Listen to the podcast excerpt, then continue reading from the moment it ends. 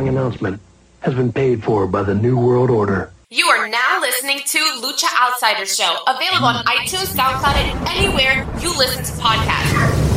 At Lucha Outsiders everywhere Facebook, Instagram, Twitter, YouTube, SoundCloud, and iTunes. Lucha Outsider Show. Lucha, Lucha,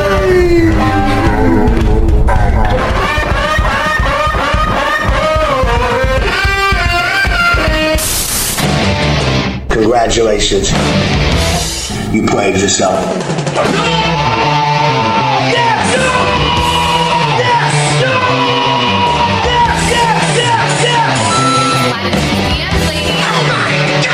That is a disgusting act. You just made the list. Congratulations. You played yourself.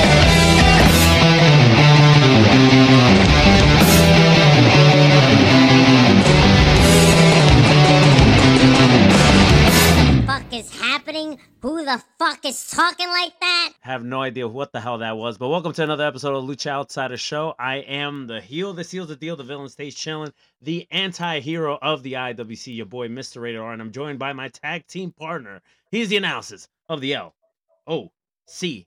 He's a man that put the honor back in Ring of Honor. He's a straight shooter on Twitter, and when it comes to wrestling, he has a radar. Smiling. What's going on, bro? Here, man, here on a on a on a late Tuesday evening, decided to uh get this uh get this recording going. You know, Leo was out of commission this weekend. We couldn't do our regular Sunday show. But I wanted to do a podcast, and why not do it on a Tuesday night? What else is happening on a Tuesday night, Ryan? Yeah, dude. I mean, for sure. Listen, like I actually meant to send out a tweet uh, to the people that were waiting, like for a live show or anything like that. I apologize for all the people that were waiting to see if a show was going to go up or whatnot. I actually meant to put out a tweet, but I did not. I forgot. I'm sorry. But yes, we are here. It is a Tuesday night. It is what is it? 11:06 Eastern time. Oh So, yeah, listen, oh yeah. this is how much we care about you people, man. Like a long days of a long day of work for both of us, and we are still here pumping out content for you beautiful people out there. And the thing is, th- these people are only waiting like a week and a day, because we would have had done a show on Sunday if, if it wasn't for Leo being out of commission. But um, now they're just waiting a week and a day, so it's like they're still getting their weekly dose of the Lucha Outsider show. Yeah, exactly. You just got to wait two extra days. That I mean, yeah, I mean that's really it, you know? I mean, it could be way worse, you know? We we could have taken a whole week off and not been back until Sunday, but there's a lot to dive into, so we couldn't do that. And, and let me tell you something, we, we were kind of considering it. we were considering taking a week off. We were on the edge, but you know what? I was like, let's push through, let's do it, and uh, here we are. Oh man! But anyways, Ryan, how are you? Not bad, bro. Not bad. You know, uh, a little tired. It's uh, Mhm. like I said, it's Tuesday night. It's late. Oh, yeah. a long day of work, but listen, I'm here. I'm excited to talk wrestling. It's always a great time with you. And uh, yeah, man, let's do it. How about you? I, I'm doing all right, man. Uh, also a long day of work for me. Uh, Friday. I don't know if you know this, Ryan, but your guy over here is has a birthday coming up, and um, yeah, uh, uh, another eight, another year getting older. You know, I think it all goes downhill after this because I'm turning the big 36, 36 years old. 36 young, if you will. Nobody thinks young. I'm my age, though. No one. Listen, you are a kid at heart, and you will always be a kid at heart, and that's a compliment. And let me tell you, I will never forget your birthday because your birthday fell on the the first Grand Slam. Oh, yeah. Oh, yeah. was Kenny Omega versus Bryan Danielson. Oh. I actually have, so I printed out a picture that I took from my seats that night, and I actually got it uh, autographed by Kenny Omega and Bryan Danielson. That's right. I was there when they autographed yeah, it. You were there, and I got the ticket stub in there and everything. So I got it framed on my wall. So like, dude, I will never forget your birthday because it's just up there. Listen, I was telling uh I was telling someone that that has gotten very close to me in, in the in the last couple of months. I was uh telling her how you know the 22nd for whatever reason eh, well no not, i shouldn't even say for, for for whatever reason there is a reason but the number 22 has just completely changed my life in in not necessarily in a great way but you know my birthday's on the 22nd but at the same time my father passed away on the 22nd so it's just a rough day But with all that being said, that first Grand Slam, Kenny Omega versus Bryan Danielson was probably one of the best birthday gifts I've ever gotten in my life. That match was so great. And man, dude, I felt I told you this too, and I, I said it on the show. Just being there live and just feeling the energy of that crowd and watching that match, I felt like I was watching a match at the Tokyo Dome. Yeah, yeah. I mean, it's it's uh it's definitely a match that stands out as one of the most memorable matches that I've ever seen live, Mhm, and I've mhm. seen a lot of matches live. Yes, Uh, but that one definitely stands out. I mean, that the whole event, man, that whole show was just so it great. felt like a pay per view. I mean, yeah, yeah. I mean, honestly, and then like, you know, we're about to have the third annual Mm. Grand Slam coming up tomorrow, Mm, actually. Yeah. But uh, you know, I mean, I'm sure we'll get into it, of course. Yes. But listen, nothing is ever gonna top that first Grand Slam, man. That is a memory that will just last a lifetime. And I'm glad it ended up being on your birthday because that's one that you will never Oh. ever forget. it felt like a pay per view. AEW was on such a high with Punk returning, Bryan showing up, Adam Cole showing up. Uh, it was like at the time it was their biggest um venue they've ran. And yeah, man, you know, say what you want about AEW now, and and we're diehard fans of just wrestling overall, and we want all these companies to succeed. But do I hope AEW gets to that point again? Absolutely, one thousand percent, right? And, and I still feel like they could get to that point again. But that that that stretch that AEW was on, man, it's like they could have done no wrong, and that show was just fantastic, top to bottom. Yeah, I mean, 2021, uh, you know, the during that time, man, that that company was on a freaking roll, bro. Like it was just the hottest thing in wrestling, especially like you just said, Bryan Danielson, Adam Cole coming into the company at the time, CM Punk just Yep. returning. Nothing will top that, man. And it's just so weird how you think about where they are today, and it's like, yeah, you know, like the company's so good, like yeah, you know, it's good. Listen, diehard, th- we listen, it's it. good. We're, we're it's like when people call AEW a secondary company, right? They they they make it sound like it's an insult. I don't look at it that way. So what if AEW is a secondary company? At least it has, you know, they're a secondary choice. They're a second option for all these talents, these men and women. That if they don't want to go to the, the the E, right? They don't want to go to WWE, they could go to AEW. You know what I'm saying? There's options for more of these men and women to work for. You know what I'm saying? Because not everyone could go to WWE. Just like not everyone could go to AEW. People would say, like, oh, well, AEW is a secondary company. Who gives a shit if they're a secondary company? Uh, yeah, I mean, like, listen, they're never gonna beat out WWE. I mean, WWE is the company. They're the Disney of wrestling. Like, Yes. it's just always gonna be that way. And yeah, I don't think it's a, um, I don't think it's it's an insult at all. I mean, listen, like, they're the alternative. They're always gonna be the alternative, no matter how hard they try. It doesn't matter if they sold out Wembley Stadium and they put on the biggest wrestling show of all time. Like it does not matter. Like WWE is still king. They always will be king. 1000%. Um, yeah, it is what it is, man. Like, like I- it's just uh, you know AEW is what it is. But uh, yeah, I mean, got Grand Slam coming up this week. But like I said, 2021, man. If I can go back to those days, oh, man, it was so good. I'd go back in a heartbeat. What what a great time to be alive. And what a time to be a wrestling fan at that point. It really was, man. Even the energy before going into the show. And, you know, we do have Grand Slam happening tomorrow night, and you will be attending. Lucky bastard. Um, happy for you. I wish I could be going, but I'll be stuck at work. But uh the energy just going to the show and us even like pre-gaming before the show and everybody was just so excited. Like it felt like a pay-per-view. Pay-per-view of Jace, but still, like it, it was that energy in that stadium, dude. I- I'll never forget it, bro. And it was crazy. Like just the environment there, the the way the stage was set up, and I- you ended up going to Grand Slam La- last year. I haven't gone to no Grand Slams besides the first one, but um, even I remember you telling me that Grand Slam last year was a little bit different, right? Yeah, yeah. I mean, uh, y- like you just said, man, that first Grand Slam, like the tailgate and in the parking lot beforehand. I think me and you both we met up beforehand. We had some drinks in the parking lot.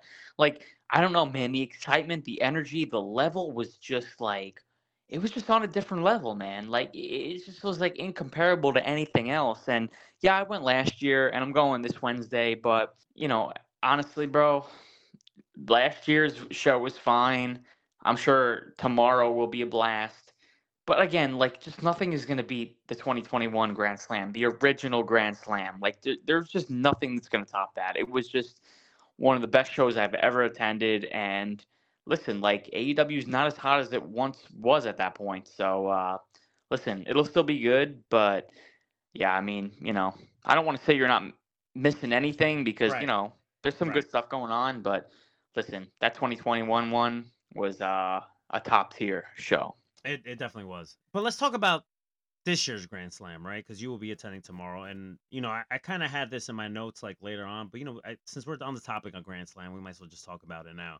You know the card doesn't look bad, and that's not including like the Rampage stuff because I know after the Dynamite stuff, there's gonna be some Rampage tapings, but um just the the Grand Slam Dynamite card. I mean, it looks like a good card on paper. It looks pretty good. You know, have you have MJF and Samoa Joe in the main event. I'm sure that's gonna be fantastic. You have Eddie Kingston versus Claudio, title for versus title. You have Jon Moxley defending the international title against Rey Fenix, which the international title has become a world title of Jace, right? Then you have Toni Storm and Saraya for the women's world title. And what else am I forgetting there? I feel like I'm forgetting something else. Or that's it. Uh, Jericho and Oh, Sammy Guevara. Oh, Jericho and Sammy G. That's going to be a great match as well. So, I mean, the car looks good. It's just, do I think the show is going to deliver? 1000%. But here's the thing compared to even last year's, right? It's just the momentum going into this Grand Slam, which is supposed to be like an A level dynamite, right? Because it's not a pay per view, but it's like an A level show. It's one of their gimmick shows. I just don't think the momentum's there. And, you know, I'm not I'm not big when it comes to like you know attendance stuff or like you know the number they hit. I'm not necessarily big on that. You know, as as long as the crowd is alive, that that's what matters to me, right? Like I don't want to see like open spaces on my TV show, right? But with that being said, you would think with a with a New York market, this ticket would the ticket sales will be a little be a little bit more up, and they're not. So that's kind of concerning from a fan's perspective. Not because I, I don't think the crowd's gonna be rowdy. You know, it's New York. Like, of course they're gonna be rowdy. But it's just like, yeah, the level they were once at 2021, it's not there anymore. So Tony needs to figure out how do we get back to the promised land, if you will. Yeah, and you know, like the card looks good. I'm excited for the show. And listen, like honestly, I've been complaining about the lack of storytelling in Oh, yeah. Recently, and I feel like they've actually built this card pretty well. I mean, look, look, you know, the the Jericho and Sammy Guevara story that writes itself right there. Yep. Toni Storm and Saraya Mhm. for the women's title. That I mean, that's been brewing ever since what happened at All In.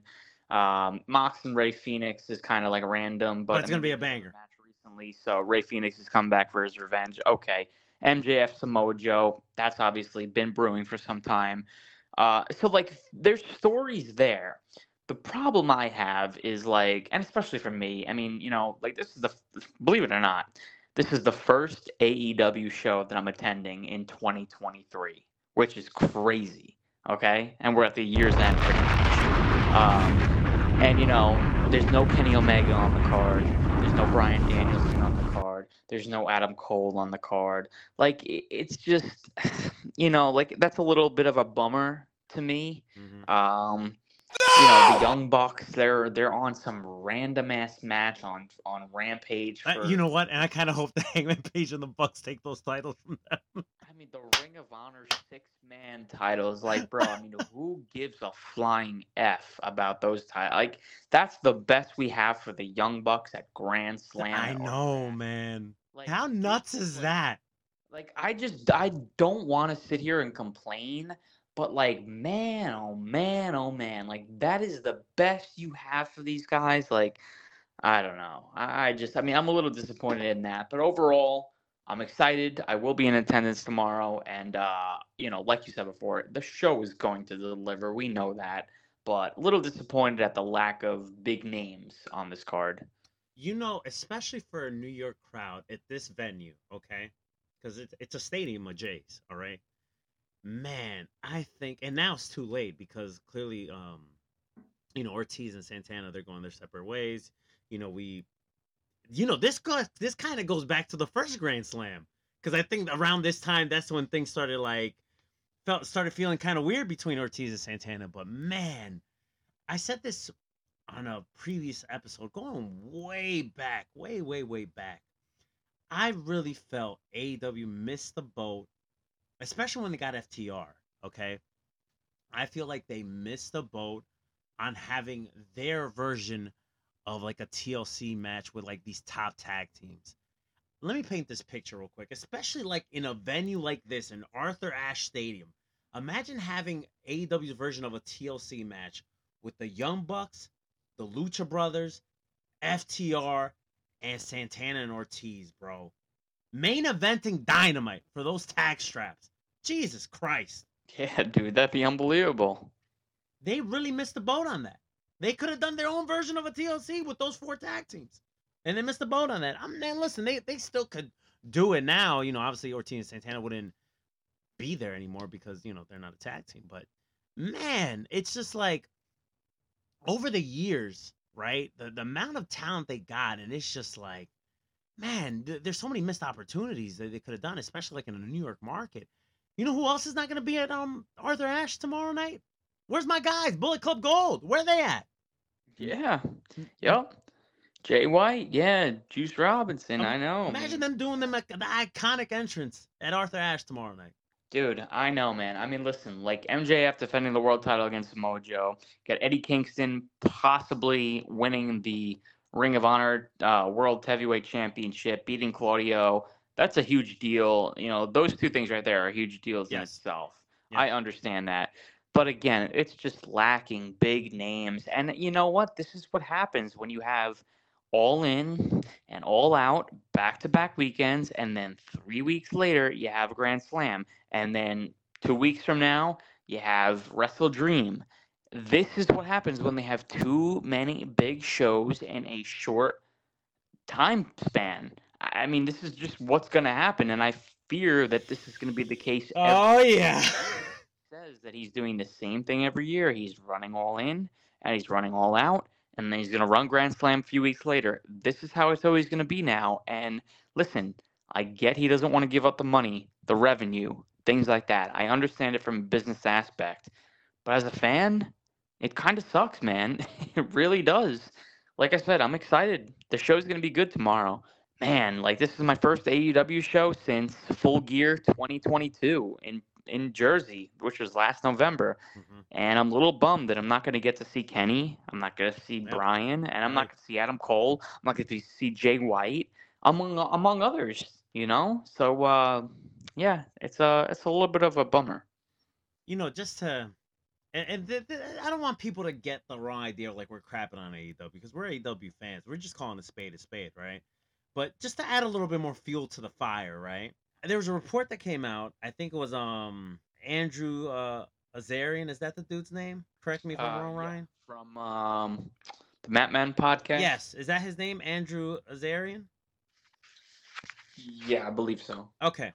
Well, he's on like Res- Wrestling Observer Live also, and he has the the Mat Men podcast. Well, he put out like a, a report, or he he tweeted something out saying that he was very confident with um with his sources at saying that the HBO Max or the Max deal with AEW is definitely happening, and they're gonna pump up these pay per views to one a month. And listen, if if you're AEW you know, consumer, if you will, if they're already burnt out with like the amount of big shows they have now, right? What's gonna happen when they move to like a monthly pay per view model? I, I listen. I, I don't mind the Wrestle, Wrestle Dream pay per view, and them moving to like six, seven a year, right? So you have Revolution, you got Double or Nothing, you have All Out now, All In, or I mean All In now, and now and All Out. That's four.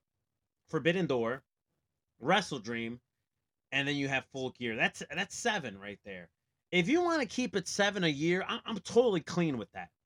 I'm, I'm that that's clean to me. And then you have like those A level dynamites like a Blood and Guts, and then you have um the Arthur Ashe store, Grand Slam, and what's another gimmick ones that they be doing like Beach Bash and some other the other fucking title ones that they be having. So that's clean. I, I'm cool with all that. That's fine. But pumping out a, a, a pay per view a month, and listen, I love AEW. Okay, I'm not saying that I'm not gonna watch these shows, but that's asking a lot from your consumer. And especially with these attendance records that I'm seeing. And, and listen, I'm not one of these people that likes to fucking, you know, make fun of attendance records and takes pictures and be like, oh, look at all the empty seats. because that does nothing to uh, move the, the wrestling business forward. If you're one of these people that does stupid shit like that, I think you're a piece of garbage of a human being. You're not doing nothing that's moving the, the, the, the wrestling business forward by doing shit like that. But I am concerned as a fan, I am concerned because it's like now you're asking more from your consumer. Hey, I'm listen. I'm willing to say that you're asking a lot from having all out and all in a week apart. Yeah. So the thing is, they're gonna have to uh, get on a streaming service, and you know HBO Max is, is the leading front runner. It seems like, yes. and uh, they're definitely gonna have to get on there. So I I predict that they will be on there at the beginning of 2024 and you know i hope it's just you know you get an hbo max subscription and then i already got one so i'm good along with it you don't have to pay anything more for pay-per-views because if they are going to have 12 pay-per-views um, a year mm-hmm. which to be quite honest with you i'm not surprised that they go down that route i know they were doing the quarterly pay-per-views for a year but listen with aew growing and getting bigger and bigger and bigger. That was never gonna hold up. That was never gonna last. I, I just had a feeling they were gonna eventually expand pay per views. I mean, listen, Warner Brothers, HBO Max, they're gonna want more content, more AEW content. So you know what? Might as well have 12 pay per views a year if you're gonna be on Max and charge people ten dollars for it. Like it doesn't like at that point like i honestly don't even mind it also too if you notice after these pay-per-views there is such a down period at times because they have nothing to build towards because the pay-per-views are so spread apart. They're like so far apart. Like I have to double or nothing. Hold on, wait, I have to jump in here real quick. Hold on. I thought there were you were I thought what you were gonna say is like if you notice after these pay per views, there's such a down period because these press scrums, there's some bullshit that always happens. well, yeah, I mean that too. Yeah. but uh no, I mean just just the weekly TV, man. I mean like they, it's just bad at times. Like there's just nothing. Oh, listen, I told you. I, I think I, in the last episode that we did, I, I told you that the dynamite falling all out. It was a nothing burger. It was yeah. it was nothing and and that's nothing new. Like that's we've seen that before plenty of times. And I actually saw somebody on Twitter um, last week when this news broke about AEW potentially having 12 pay per views a year. Um, some guy literally predicted. He said, "Why not do New Year's Smash in January, Fyter Fest in February, Revolution in March, Blood and Guts in April, Double or Nothing in May, Forbidden Door in June, Beach Break in July, All In in August, All Out in September, Wrestle Dream in October, Full Gear November, and then Winter is coming in December. Honestly, I mean, you have the names already. I I see no issue in that, to be honest with you, bro. I really don't, and it gives it gives you like the TV is going to be better because after a pay per view, you're going to immediately be building towards the next one, yeah. just like WWE does. And that's been the problem with AEW is after a pay per view, for weeks after that, it's just like, well, it's a whole lot of nothing because they have nothing to build towards because the pay per views are so spread apart. But now with one a month, I think you know it'll improve the television product. So I don't, I don't really have a problem with it, to be honest. I think it's still asking a lot from a consumer, depending on like where they plan on like doing these shows, right? So that's my only concern, right? Not necessarily like people buying the pay per views, or in this case, it's just going to be on the streaming service, right? That's clean. Listen, I have a Max subscription, so I'm I'm good. I'm here for it. I'm here for, as long as I'm home and I'm got nothing going on. I will watch these pay per views with no problem, right? Listen, I fuck. it took me, it cost me like almost an arm and a leg just to watch All In, and I ended up watching that shit at ten o'clock at night after the, the show already had aired. Okay, so I'm I'm here for the the, the pay per views, but when it when it comes to a drawing ability, and when it comes to them going to nine times out of ten the same fucking areas and it's not drawing, that's my concern. That's my concern. Yeah, yeah, no, I mean, uh, it's fair. It's fair. I mean, yeah, they're gonna have to go to different markets. They're gonna to switch things up. They're gonna have to, um, yeah, I mean, 12 pay per views a year. Gonna have to figure out where they're gonna run these shows. So, yeah, it's uh, listen, they're gonna keep Vegas and Chicago probably the same because Tony loves that tradition. Come on, Ryan. Can't we get double or nothing in Atlantic City? Dude, I mean, let me. Uh, Yo, we can make a whole weekend out of it, bro. We'll go to Atlantic City. You know, GCW's gonna piggyback off that shit, so they'll do like a show like the Saturday before um Double or Nothing. Yeah, let's go to Atlantic City. listen, I'm all for it, bro. If I don't gotta travel to Vegas for that shit, like, Even though, even though Ryan, Vegas is a great time. I know. I uh, I still have to get to Vegas at some point. I hey, I was gonna go in 2020, man. I had that shit booked, and uh, we all know what happened then. But, uh, Congratulations. Oh yeah. Played yourself. yeah, no, I mean, hey, listen, I'm hoping 12 pay per views a year. We get at least a few on the on the frickin' East Coast. you Listen, give me some in New York, Jersey, Philly. Do you want to make the Boston trip happen again? We could do that. Too. Just make sure it's not a holiday weekend. oh God. Okay, I think that's it on AEW. I don't know if there's anything else that you want to touch on when it comes to AEW. I mean, there is another story, another big story that's AEW related, but I want to hold off on that. Uh, let's talk about The Rock. Let's talk about the People's Champ returning to SmackDown. And well, let's let's kind of rewind back before we get to SmackDown. So he was on the Pat McAfee show, right? His um his luxurious podcast, and I believe they were in Colorado, right, for this big game that was happening Saturday, if I'm not mistaken, correct? Yep. Okay. The Rock decided to drop some nuggets, right? And he pretty much confirmed, or maybe he's just working people. He pretty much said that him against Roman, The Rock versus Roman, was set for WrestleMania 39. Okay. And, you know, there was talks for that, and shit was about to go down. And then shit fell through. And I think one of the quotes that he said out of there that they were talking about this back in January of 2022. So it's like, damn, if, if they were talking about it since back then, like this was supposed to be supposed to happen. And I saw some people on social media crapping on this and saying like, "Oh, really? You guys can figure out a good story?" Blah blah blah. I'm like, listen, The Rock's not an active wrestler.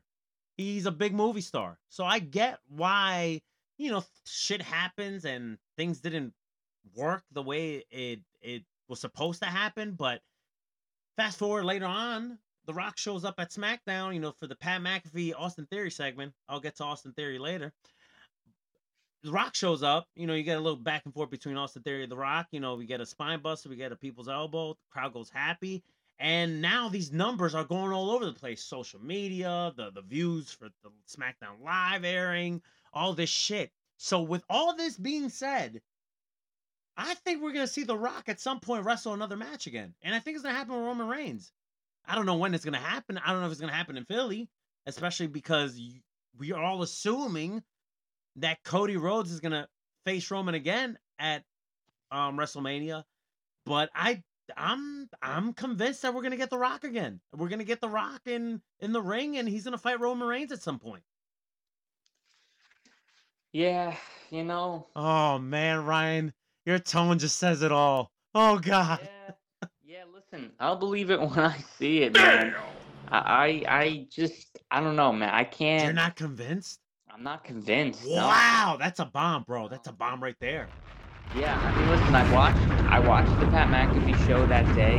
Um, it was Friday afternoon, and uh, yeah, kudos to Pat McAfee, man. This dude is He's the man. I love Pat. with his show, and he's actually on ESPN now. And um, I knew he was gonna have The Rock on, and he was uh, he was also gonna have Aaron Rodgers on the show, which is Oh, was bro. a big deal because uh, his season-ending injury and stuff like that. Um, so like I didn't want to. I didn't want to touch on that, Ryan, because I know that's a sensitive su- subject. Yeah, yeah, yeah. Thank you. I know it's. uh I shouldn't have even brought it up, but uh, yeah. Congratulations. You played yourself. Um, I'm okay though. I'm okay. But nonetheless, um, The Rock was great on the Pat McAfee show, man. I mean, what a freaking like, what a humble guy. Oh, I love The Rock. He's a great guy. He really such is. good dude. Like you, could like a guy like him, you would think he's so like stuck up and just Nope. like, like let the fame get to his head. No, Like, no. dude, he's the total opposite, He's the man. man. He's such a humble, down to earth dude. It's unbelievable. Um, but after you know that interview and stuff, a couple of hours later, I started seeing some rumblings on Twitter that like, you know, SmackDown was in Denver, Colorado, and that's where the show was, and um, The Rock was also going to be on College Game Day the following day in Colorado. So like he's obviously staying in Colorado overnight. And there was rumblings that him and Pat McAfee were gonna be on SmackDown. And even then, I was just like, bro, I gotta see it to believe it. Like I just you never know with The Rock, bro. There's been too many rumors about him appearing and then he just doesn't show up. So like Well, listen, I if I was The Rock. I wouldn't show up for a golden egg on my 25th anniversary of Survivor Series. I wouldn't done that either. A golden fucking egg? Yeah, yeah. Uh, well, well, that's see, that's the thing right there. Like that was the biggest tease of them all. Like, like. But it was crap. It was garbage. Of course, yeah, of course. But I mean, you know, you tell A me. different regime, obviously, but still. Yeah, I mean, Hold on, wait. Were you at that Survivor Series? I was at that. Yeah. Oh God. Congratulations. Yeah, dude, you Yeah, played don't remind me. yourself. Oh God. you know. Okay, okay. Back back to the Rock. Back to the Rock. Yeah, yeah. Back to rock. Um, but yeah, listen, like I, I was like, okay, like this is actually like a time where I actually think he could possibly be there because listen, he has no excuse not to be. If he's going to be on college game day tomorrow, he's in he's in Colorado for the night. Why the hell wouldn't he appear? Right. So, dude, I was tuned in, bro. I was locked. Oh, in. you was all in, baby. I was locked in. Eight o'clock, man. Put on Fox. I was all in because I figured if this was going to happen, it was most likely going to be at the start of the show. It wasn't going to be the main event. Right. Um, and hey, man, when Pat McAfee came out to start the show, I popped huge. It's always great to see Pat McAfee back on WWE TV. And then, as you know, he was dropping hints in that promo against uh, up against Austin Theory, and I knew as soon as he dropped that line about the Mhm. People's Show, Mm-hmm. I was just waiting for for that theme to hit, man. And boy, oh boy, what a freaking pop! One thousand percent. One thousand percent. It was so good. Uh, I mean, and hey, kudos to Austin Theory. I thought he really held his own in there.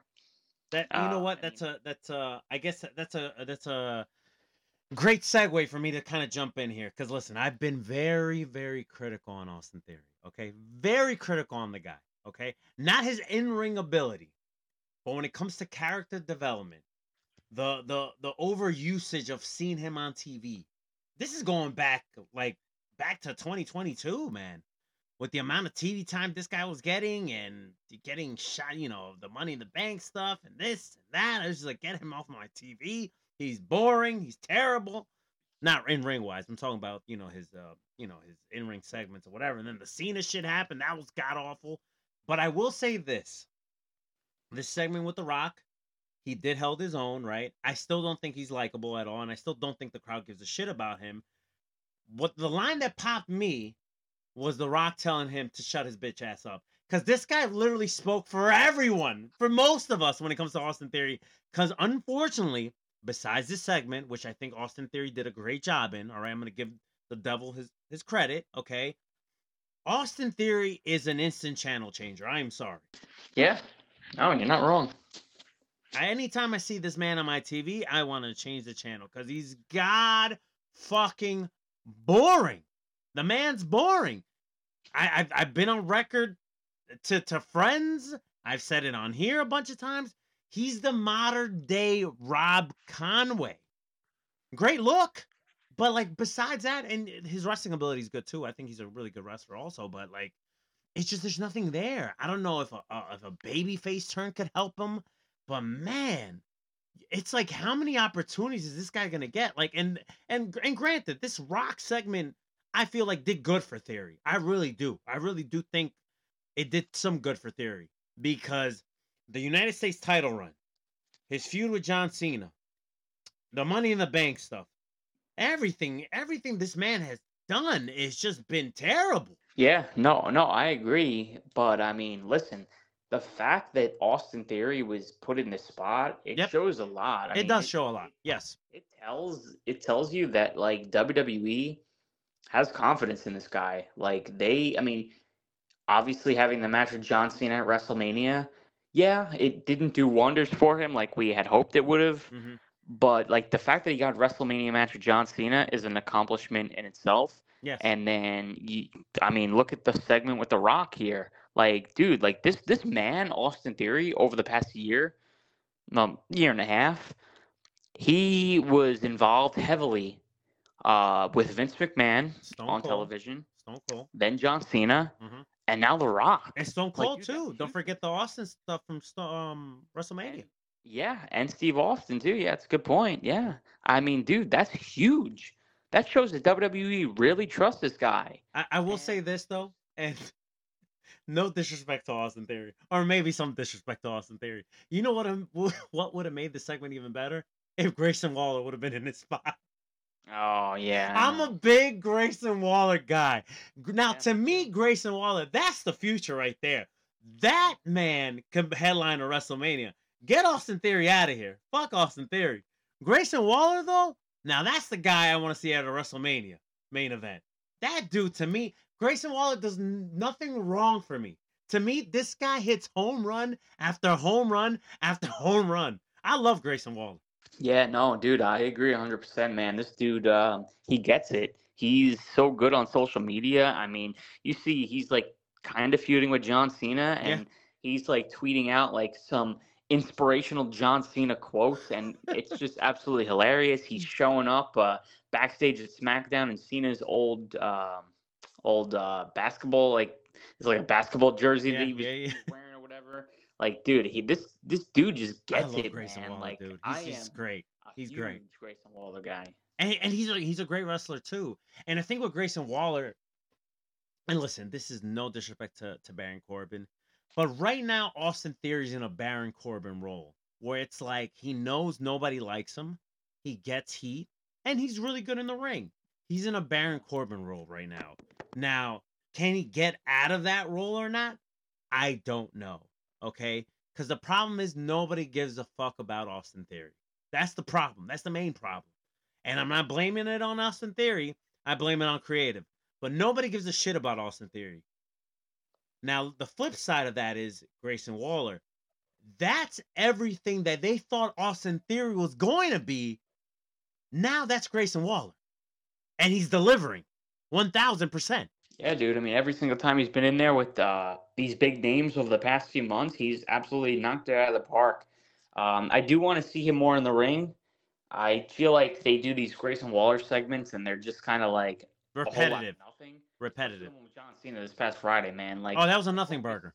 Immediately shifted from that to like the bloodline and John Cena, and then AJ Styles Yeah. and John Cena. Like, there was like no point of even having the Grayson Waller Right. effect Right. uh, segment. So like I do wish they would do a little bit more with this guy. Mhm. But yeah, I mean he's got such a bright future ahead. 1000%. man, And he's he's one of the best things to come out of NXT. I mean, ever since they they The went to that- 2.0 era at that. yeah. Yeah, no. Hey, I agree. Everybody was talking about Bron Breakker and and some of the other fucking schmucks from the 2.0 era. And listen, I, as much as I love Carmelo Hayes, I won't even consider him a 2.0 guy because he was still like he showed up when it was still like black and yellow, right? You know, the gold brand and stuff. Yeah. So like I'm not I don't consider him a 2.0 guy. But man, Grayson Waller to me, that's the guy. That's the fucking guy right there. Yeah, no, dude, I totally agree 100%. I want to see them do more with this guy because uh, I think he has it, man. He gets it. He really does. He really does. So you mentioned John Cena, and I don't think we've talked about John Cena since he made his return. He's been with WWE. It feels like the last month at this point, and um, you know, uh, we've talked about this in the past. How listen, especially in in my twenties, you know, till pretty much the like the last run that Cena was on. You know, when he was like feuding with like AJ Styles for like the WWE World Title. Listen, I was never really a Cena guy. Not saying that I hated the dude. I didn't hate the man, but like seeing Cena on my TV, seeing him at a live show, at a pay per view, I was saying Cena sucks. Get out of here. Cena sucks. I was I was that guy. All right, I didn't want to see Cena on my TV. I didn't want to see Cena hold every single world title because half the time he didn't deserve holding the world title. Somebody else should have had the world title. With all that being said, I love that now Cena's in a in a, a position, especially when he made his return. I think it was when uh, 2021, if I'm not mistaken, when he uh when he was feuding with Roman Reigns. I- I love that Cena's now in a role where yo, he's just universally loved from everyone, from the people like me that used to fucking boo him religiously. He's just universally loved. And listen, we never doubted that he was not a like that he was like a bad guy or anything like that. No, absolutely not. He was. We all know he's a great guy. Okay, he's all the stuff that he does for charities and the Make a Wish Foundation gimmick and all that stuff. Like you know, and and on top of that, he's a great actor too. So you know, like I'm a big Fast and Furious guy. So seeing him on Fast and Furious, I'm like, holy shit! Like Fast Nine was a piece of garbage movie, but you know what was the highlight of that movie? John Cena's character. That was great. So just seeing John Cena, you know, now in a in a in a point of his WWE career, right? His wrestling career, where he's just universally loved by everyone. I, I fucking love that shit. And good for him, man. It, it and you can see it too. And I think he even he even mentioned it at Money in the Bank when like he pop, you know, he got the pop from the crowd. He was like, "Wow, y'all really flipped the script on me. Like, I'm so used to like John Cena sucks, and you guys are cheer for me." So like, you could even tell that he really appreciates that. Now, what does the future hold? It seems to me, now maybe you have something else on your mind, but it seems to me, especially after that Grayson Waller segment, it looks like we might get a tag match like at Crown Jewel, Money in the Sand 10. Ryan, can you believe we're at 10 Money in the Sands at this point? Can you believe that? Ugh. When does it end? okay, so at Money in the Sand 10, Crown Jewel, okay? I think we're going to get AJ Styles and John Cena, somewhat of a dream team esque, all right, tag match against the Bloodline, Solo Sikoa and Jimmy Uso. Um, what do you think? What do you think about John Cena's, you know, return the last month? And what do you think of the possibility of this tag match? Yeah, I mean John Cena's return is uh is a great thing, man. I love seeing him back. It's uh it's funny how things work out, man. As soon as Hollywood goes on strike, here we go. We get John Cena back, and We we, get The Rock Rock. back. Where's Batista? Come on. Yeah, right. He's the next one to come over. Um, so thank you, Hollywood, I guess. But oh, dude, this is great, man. To see John Cena here for at least the end of the year. That's great, bro. I would have never had this in my bingo card. Yeah, yeah, I, I didn't expect it at all, and it's it's great to see. I, I dude, I mean, it's so funny because like you just mentioned before, man, like I was not a John Cena guy a couple of years ago, and now, listen, hey, I guess you know, He's one, of, he's one of the goats, bro. He's one of the goats. Oh yeah, no doubt about it. He's on the top of the Mount Rushmore. He's probably one of the greatest of all time. I mean, there's no doubt about it. Um, it's like I said, it's always great to see him here, and I can't wait to see uh, when he has another match. You know, I, I I'm sure it's coming up. Like you said, that tag match against the Bloodline looks like it's going to be happening. I don't know if it's going to happen at the Money in the Sand show though. I feel like they're they might do it at the next show. Uh, I think it's What is that, Fast lane coming up. But you know, Cena Cena is going to be at Money in the Sand 10. Well, the rumor is that Roman Reigns is defending his title at that show. So I feel like he's defending against AJ Styles. Oh, well, listen, you know me. I'm a big AJ Styles fan, and I'm not hating on that. I think you need, especially because you don't have AJ Styles for much longer, right? Maybe a year, two tops, give or take. You need to use this because clearly he's the man is still over. You hear the crowd reactions AJ gets. Like, come on, let's especially let's add more shit to Roman Reigns' like reign that he's on. Like, yeah, he's beat he's beat AJ before, right? We've seen that those two phenomenal matches in 2016. We've seen that. But we haven't seen this version of Roman Reigns with all that stock that he has now, right? Not the stock that the fucking company was, you know, fucking strapping on his back. No, I'm talking about like the man has built stock at this point, right? He's on this historical reign, and then he fucking had puts on a band with AJ Styles. And now, like, fuck it, let's let's see AJ and fucking Roman. I'm here for it. Listen, we don't get the tag match. I'm here for Roman and Roman. I mean, I'm here for AJ and Roman at um Crown Jewel. Yeah, I- don't know. I just feel like that's going to be the match. And if it's not going to be the match, I'm here for it, bro. I'm here for it. yeah, if not, it's going to be John Cena and Roman Reigns. Um, But you know of- what? I'm here for that too. Yeah, no, I mean, so. But I am intrigued about this tag match potentially. It was cool to see AJ Styles come to the aid of John Cena. Who would ever thunk it? Beat up John Cena. Help out John Cena. Yeah, after that historic rivalry that they had, teaming up together, it's uh, it's pretty Oh, crazy how things work out sometimes. So it's so nuts too because I I, rem- I believe that was they the first match was in 2016. They had two matches at, and I know the the big one was at SummerSlam and then they had that Yeah. crazy one in 2017 at, at the Rumble. Yo, those Yeah. two dudes had such a great chemistry and I remember I don't know if Cena said this like low key, but that was the year Okada and Omega fought at Wrestle Kingdom. And I think Cena said it in an interview or something where it's like me and AJ are trying to top that. And I don't think they topped it, but I do think that match was incredible though between AJ and John Cena. yeah, I mean for WWE standards, Yes, it was definitely like as close as you're gonna get to a five star match. thousand sure. percent.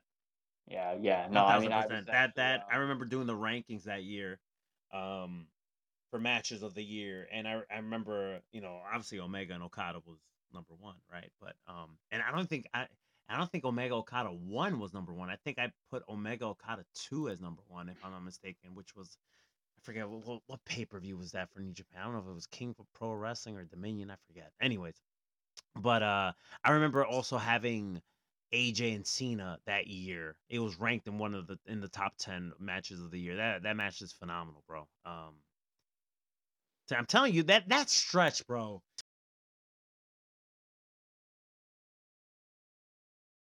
Twenty seventeen, 2018, yo, we was getting some bangers from like all these different companies.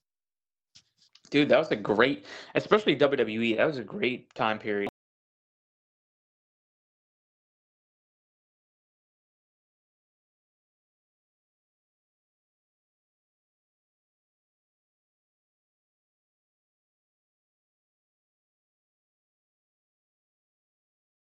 realize it in the moment, but you know, years pass and you look back on it, you're like, wow, like shit, that was a good freaking year. It really was, bro.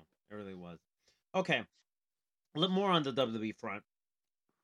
We also we finally got the big merger, all right, between UFC and WWE. TKO, baby. We had this big um Wall Street gimmick. You had Triple H there, you had Dana White there. What's my guy's name? Um uh what's him called? What's his face? The, the guy that owns all this shit. I forget his fucking name. The guy that owns uh, you know, the the, the UFC, WWE, what's the hell the hell the the Endeavor dude. I forget the guy's name. Oh yeah, I I don't know his name. Ar- Ari Emanuel, is that the guy's name? I think it's Ari Yeah. Emanuel. I don't even know. I think it's Ari Emanuel. So you had him there. You had Vince looking like a fucking. I don't want to even say what he looks like, but you know, i- i- if just that mustache alone, you could kind of you know figure it out what he kind of looks like. Um, Bianca Belair was there. You had Montez Ford. It was it was good. It was good. You know, good publicity for both WWE and UFC. And then they debuted a nice TKO title. Please WWE and please UFC. All right, I'm not an MMA watcher. I'm more of a casual one, but please WWE and UFC. Just because this merger happens, that doesn't mean you have to create an actual TKO championship, okay? Which I'm kind of worried that that's what they're gonna do, but hopefully they don't do that. But um, they did have a title there with both the WWE logo and the UFC logo, and there was a big montage gimmick video thing with the UFC and the WWE and Dana White doing the voiceover, all that good stuff or whatever. Um, with all that being said, right? My biggest takeaway, and you're gonna laugh at this, Ryan. My biggest takeaway from this merger, besides the fact that it's historical and that who would ever thunk it, these two conglomerates, both WWE and UFC, now being under the same roof, if you will. I don't think anybody could have predicted this, right? But my biggest takeaway of all of this is, Jesus Christ, can we could could we come up with a better logo? This TKO logo looks like um, it looks like it looks like something that they kind of like try to get Randy Orton's thoughts for like an RKO logo, and Randy was like, "Nah, I'm not really feeling this," and then they kind of just saved it just in case, and they're like, "Hey, fuck it, let's just change it to R to the T, and we'll make this the TKO logo." Yeah, I know. I agree 100%. 100%. It- It's the most generic shit I've ever seen. it is so lame. Congratulations, you played yourself. It is so. Oh man, it it looks like something they pitched to Randy. Like, hey Randy, we got a new shirt idea for you. What do you think of this gimmick? And Randy was like, "What are you fucking stupid? I don't want to wear that shit." And they're like, "All right, no problem, Randy. We'll come up with something else." But they saved it, okay? And when they decided, they figured out that hey, we're gonna name this new company TKO, right? They're like, hey, remember that Randy logo that we never use? What if we just change the T to an R? I mean, the, the R to a T, and we just make that the gimmick. yeah, yeah, pretty much. I mean, this, yeah, I, I agree 100%.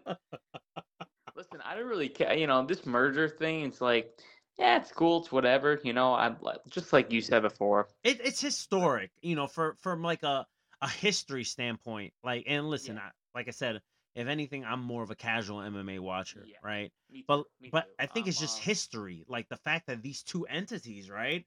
Now they're under the same roof. That, from a historical standpoint, is pretty nuts.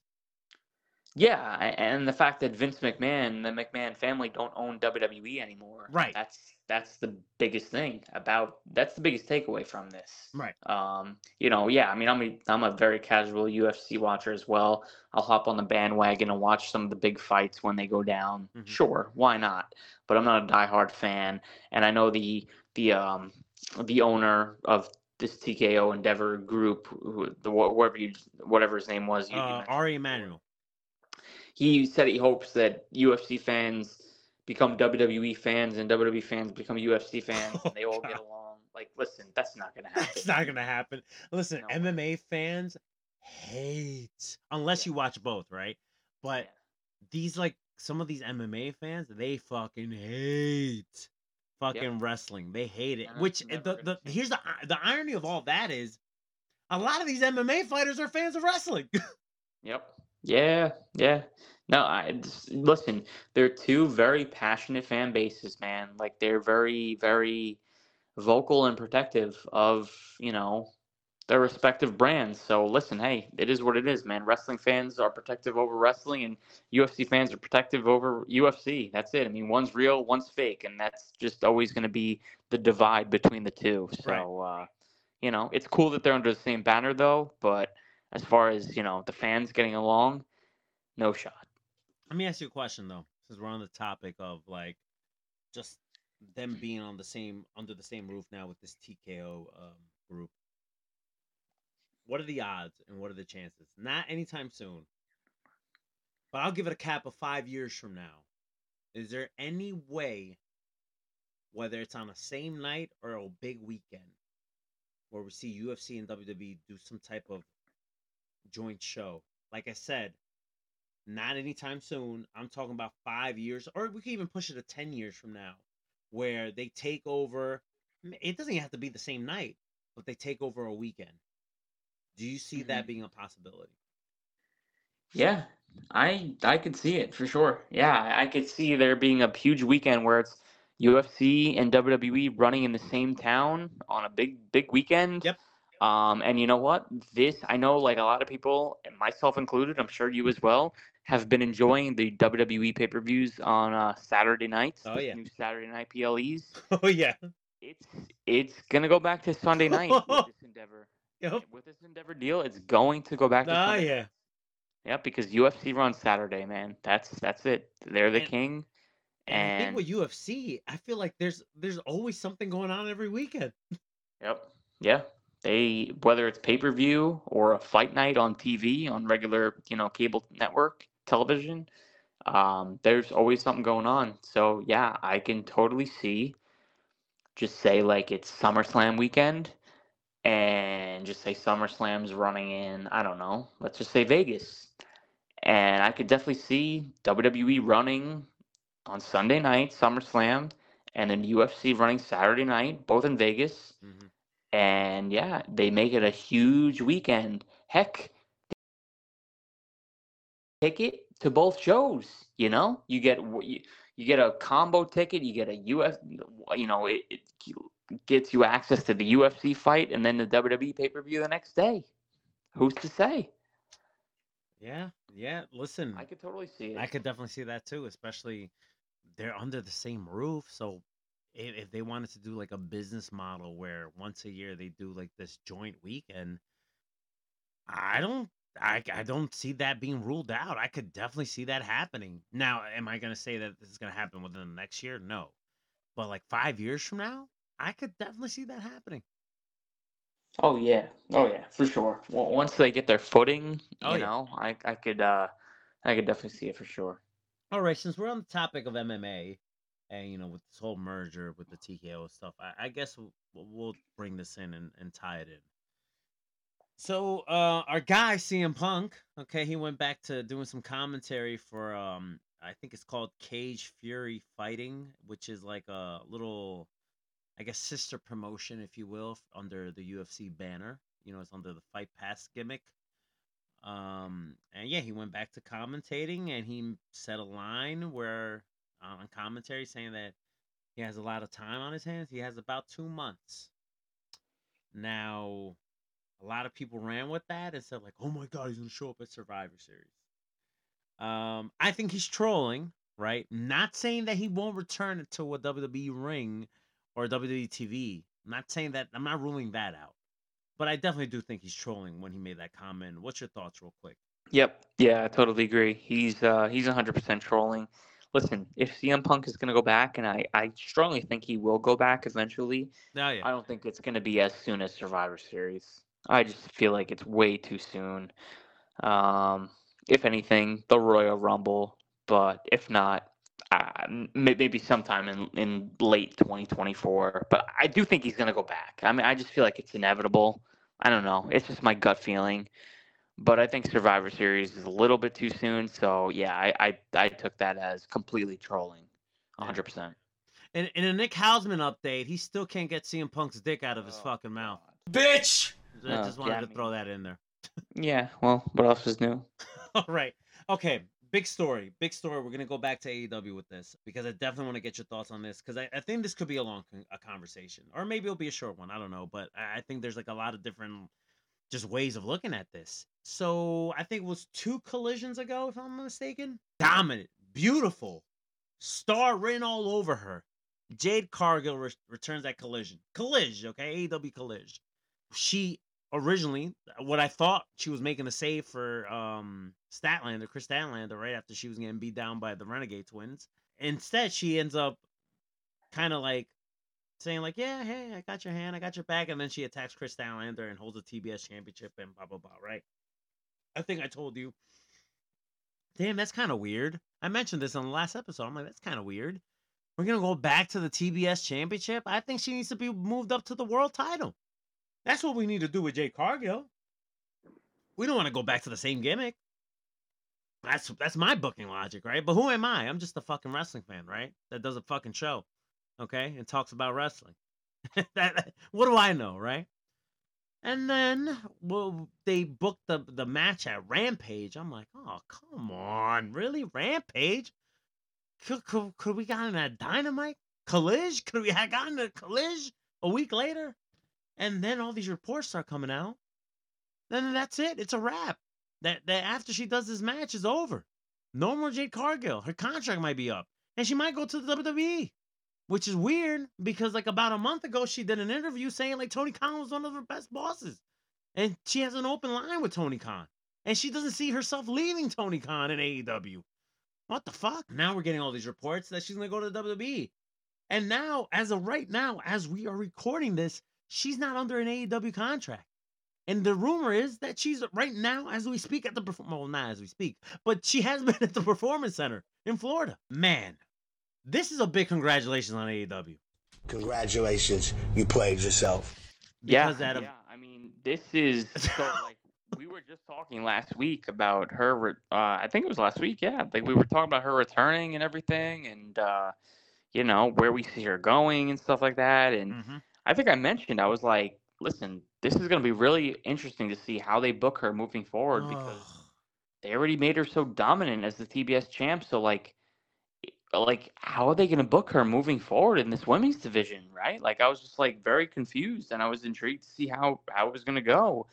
Um, and yeah, they announced the match for Rampage, and you know, I was watching Dynamite that night when they announced this match uh, that was going to be on Rampage, and I said to myself, "Really? Like Rampage? Like we're rushing this already? Like not even Collision? Not even like Not even Collision? Not even Wrestle Dream?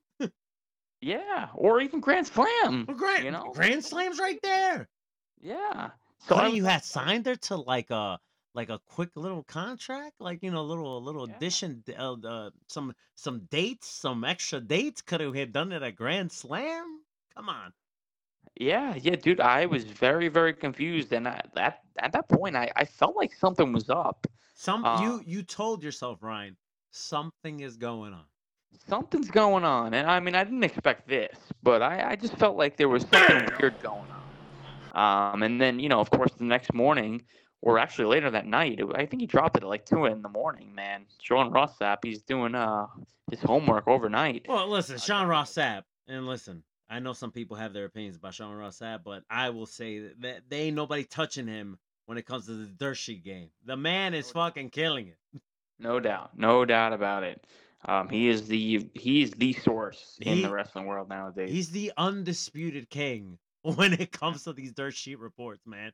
Fuck Nick Hausman. Meltzer needs to go fucking retire somewhere.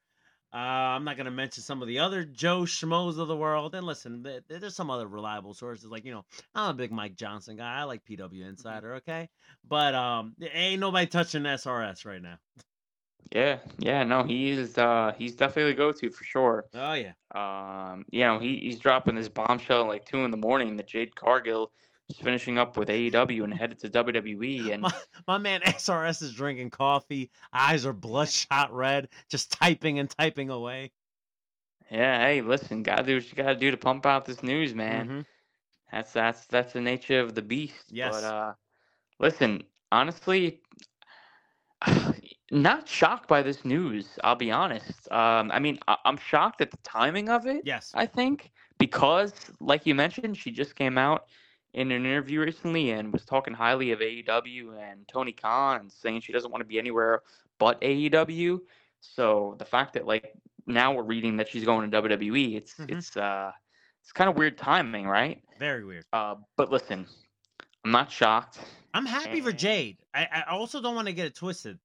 Listen, this is a big congratulations you played yourself on AEW, right? Congratulations, you played yourself. But in the same token, it's a big congratulations for Congratulations.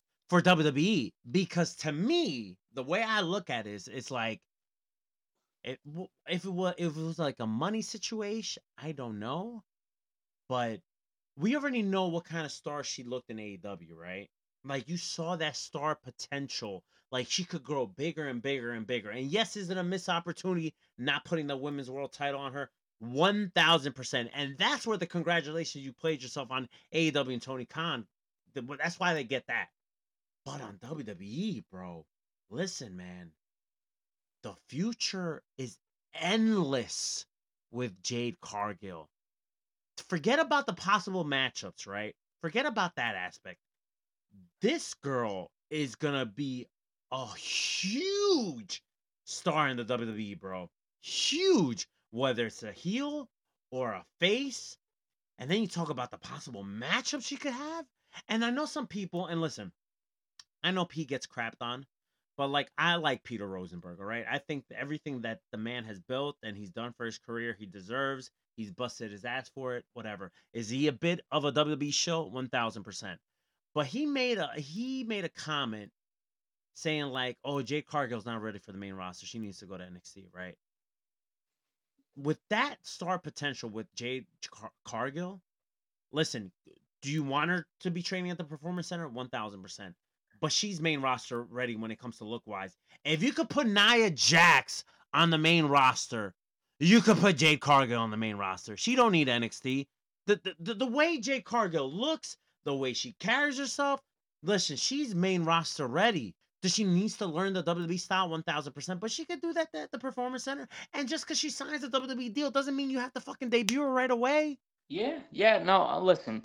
I'm gonna just I- I'm gonna go back to like the beginning. Uh, you know, just give uh, some some of my thoughts on you know the beginning of what, Yeah, what go ahead. talking about. So like, uh, as for AEW dropping the ball on Jade, I know I've seen a lot of people saying that and oh it's a big loss and stuff like that.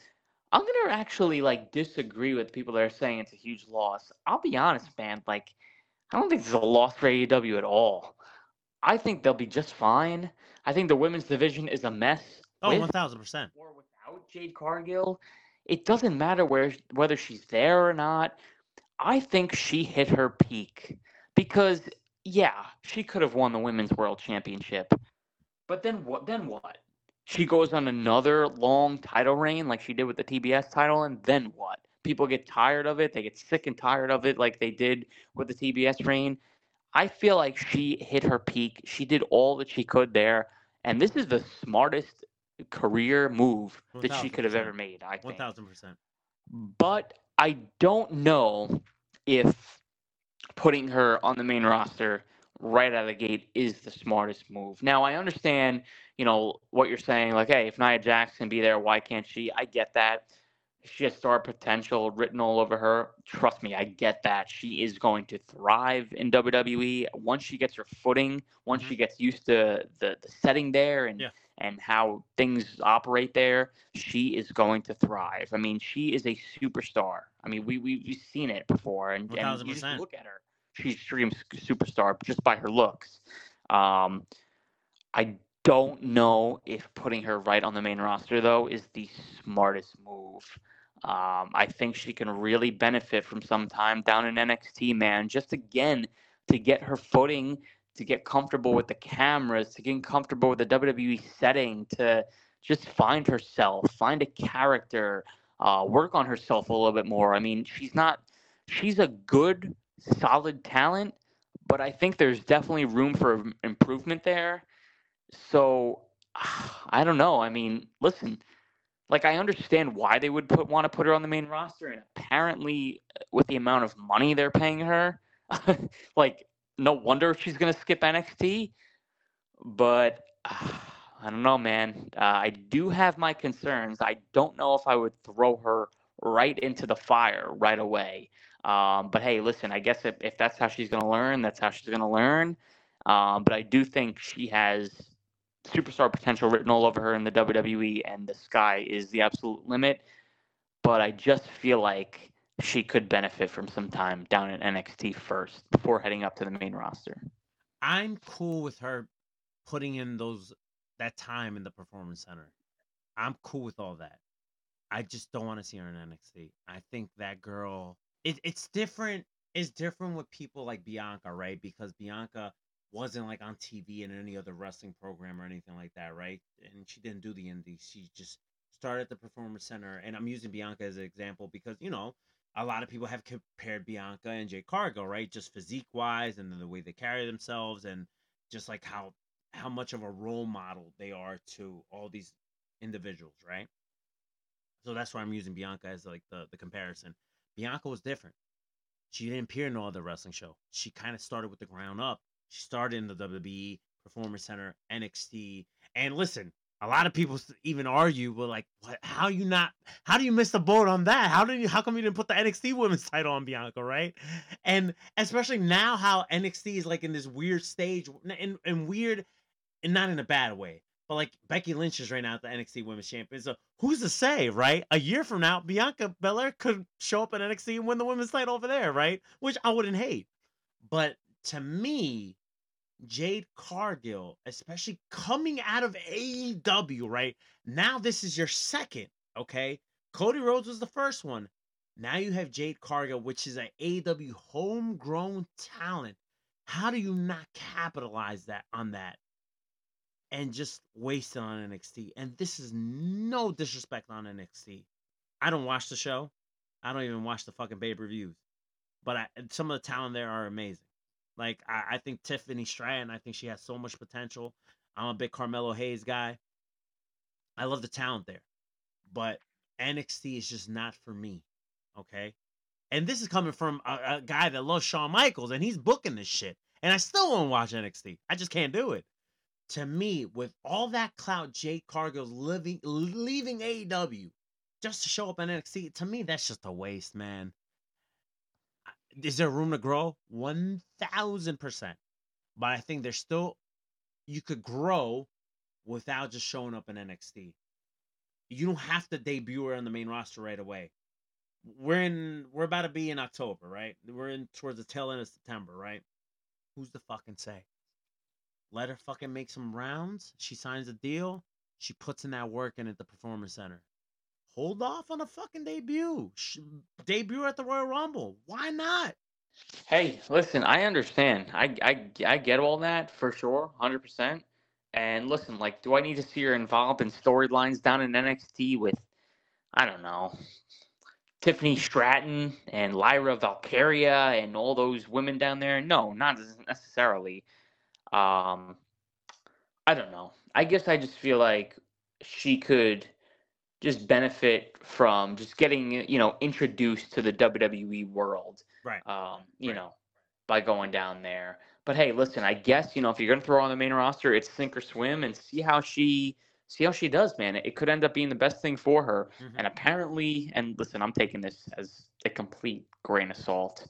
Um, apparently, there's creative plans are already in the works for her. I don't know if you saw that I that report that. I did see which that. is like hilarious to me because like they can't even find creative plans for Cody Rhodes ever since his Brock Lesnar feud. He's just in the middle of nowhere, but they already have plans in place for Jade Cargill. Like, give me a freaking break, bro. Like Rhea Ripley hasn't had a like any competition, like any good challenger since she won this title at WrestleMania. They've had no creative plans for her. But you're telling me they're already working on creative plans for Jade Cargill? Like, give me a break. I will say this though, whenever the time is right, just the idea of Ch- Jade Cargill tangling up with like these alpha females, like a Charlotte Flair, like a Bianca Belair, like a Becky Lynch, like a Raquel Gonzalez, like all these like women, like top tier women, that's exciting to me, man.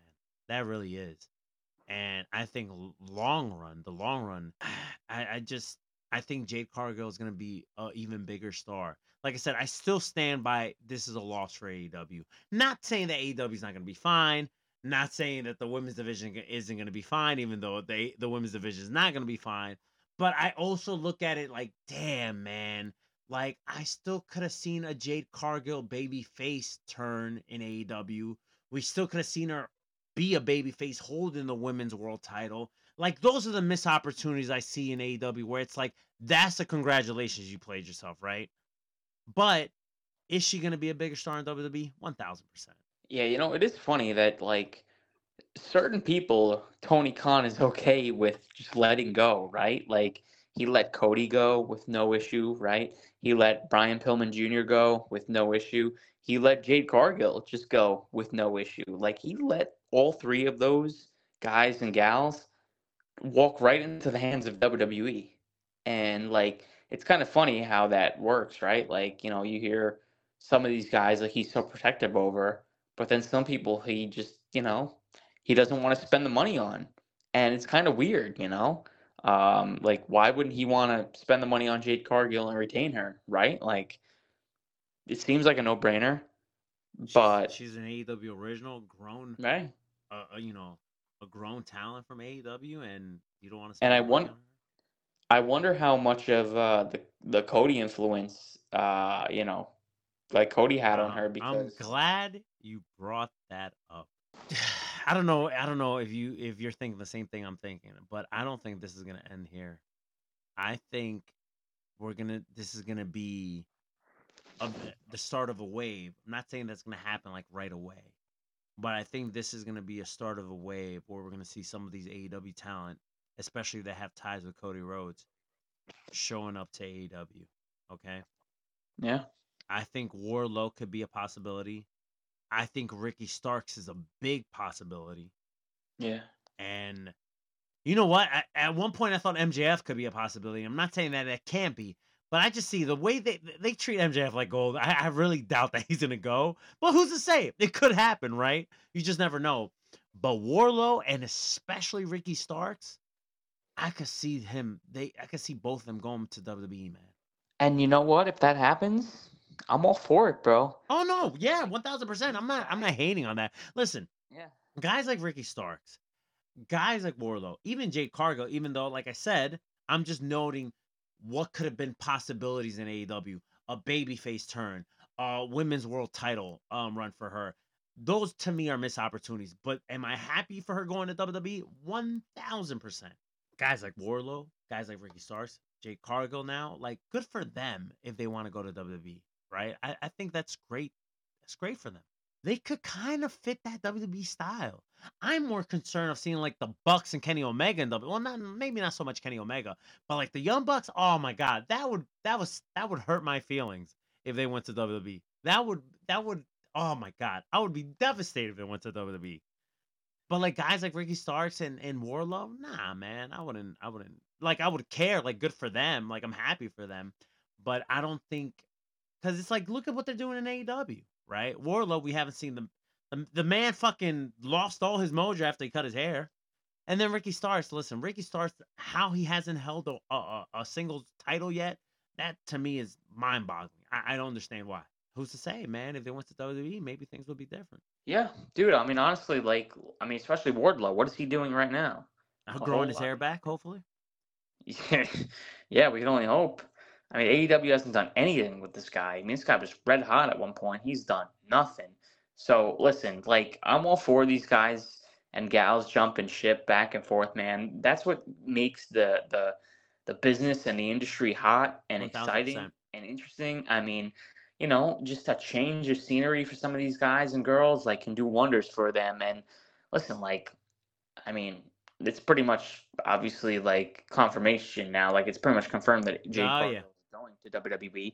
So like Jade versus Charlotte Flair at a Oh. WrestleMania, or Jade versus a Bianca Belair at WrestleMania. or like Rhea Ripley or a Becky Lynch or I mean, yeah, the sky's the limit. That excites me. A Wardlow versus anybody like on the WWE roster, like a Wardlow versus a Roman Reigns. Or, Oh, yeah. uh, any literally anybody. That excites me. Same with Ricky Starks.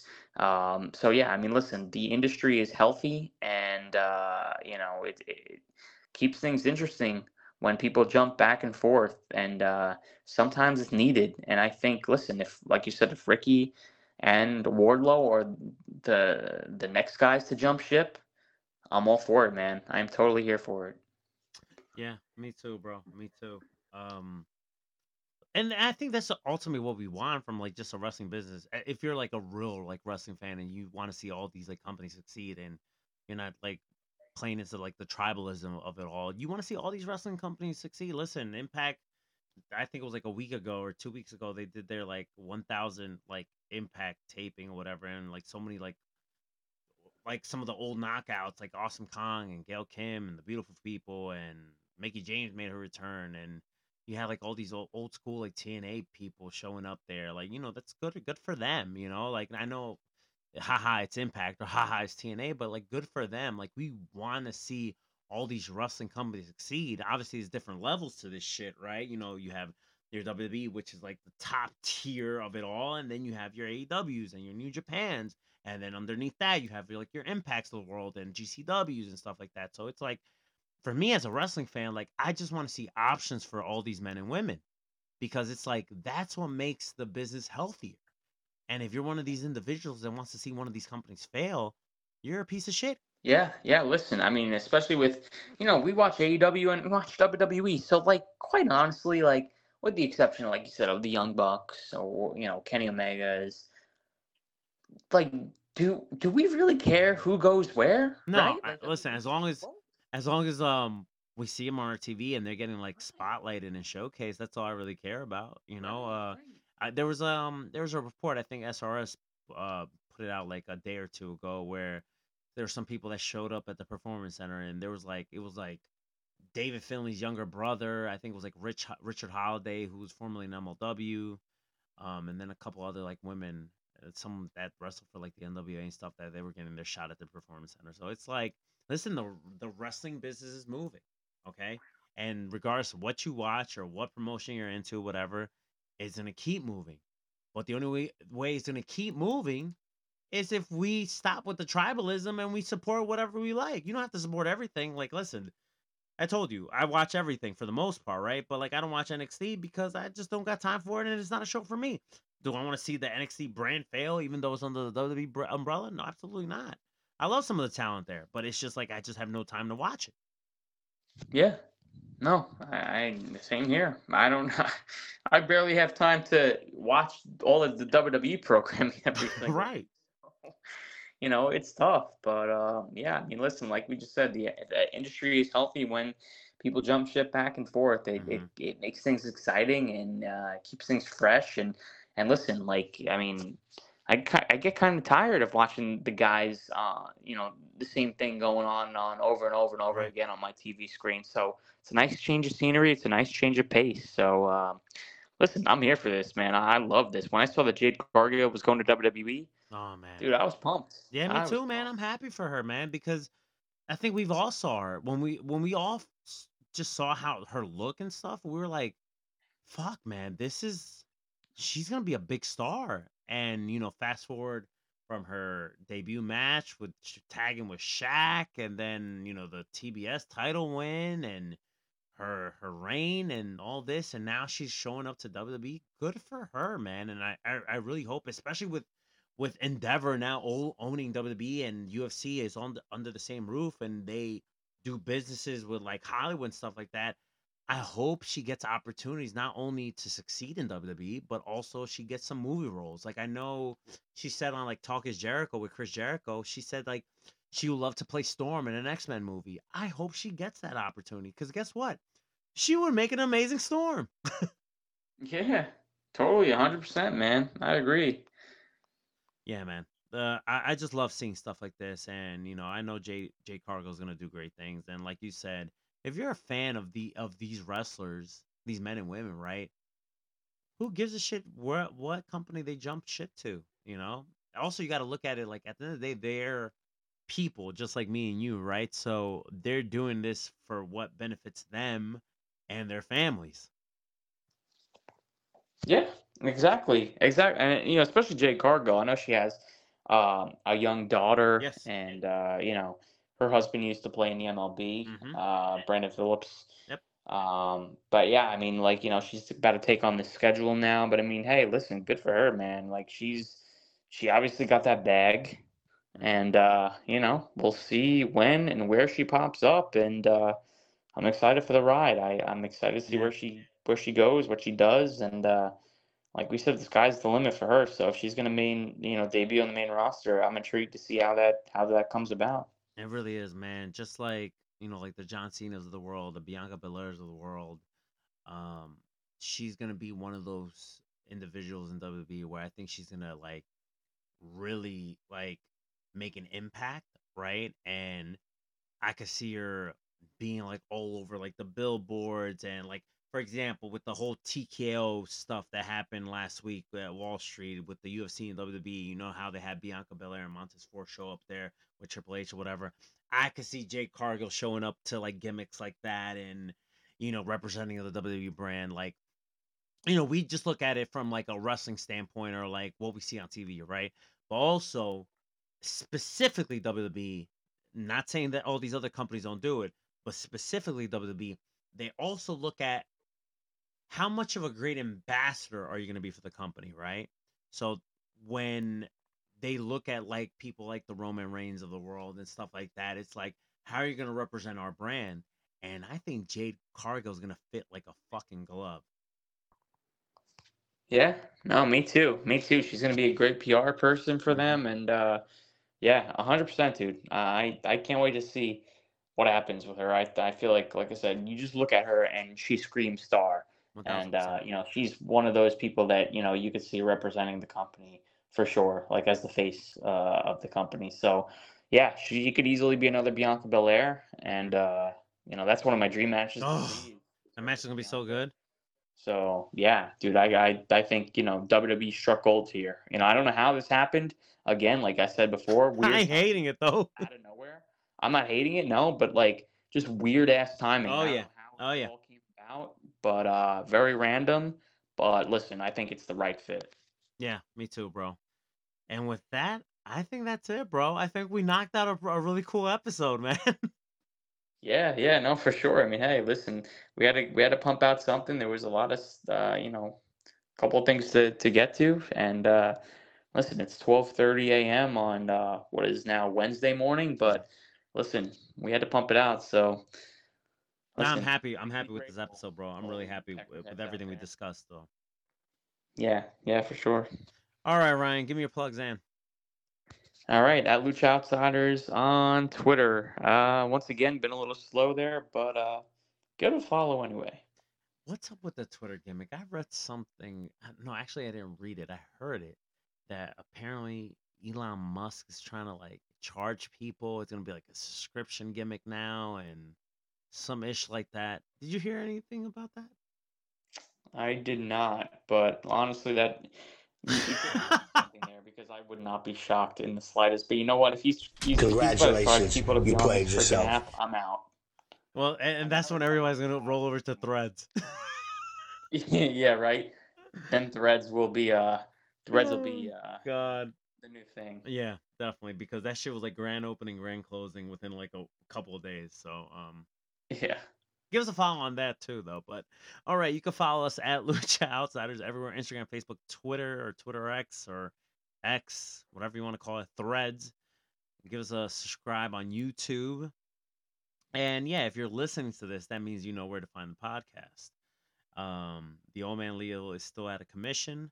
There will be no show this weekend because we just hit a show this Tuesday, this Tuesday evening, now going into Wednesday. And um, yeah, I'll say we'll regroup in a week, a week and a half, give or take, because this weekend it's my birthday weekend and we're not doing a show. So with that being said, for the old man Leo that's not here for our double Ryan Radar, I am yours truly, Mr. Rated R. Till next time, keep it rated R and stay too sweet. Goodbye. Mm, mm, mm, mm, mm. And good night, bed.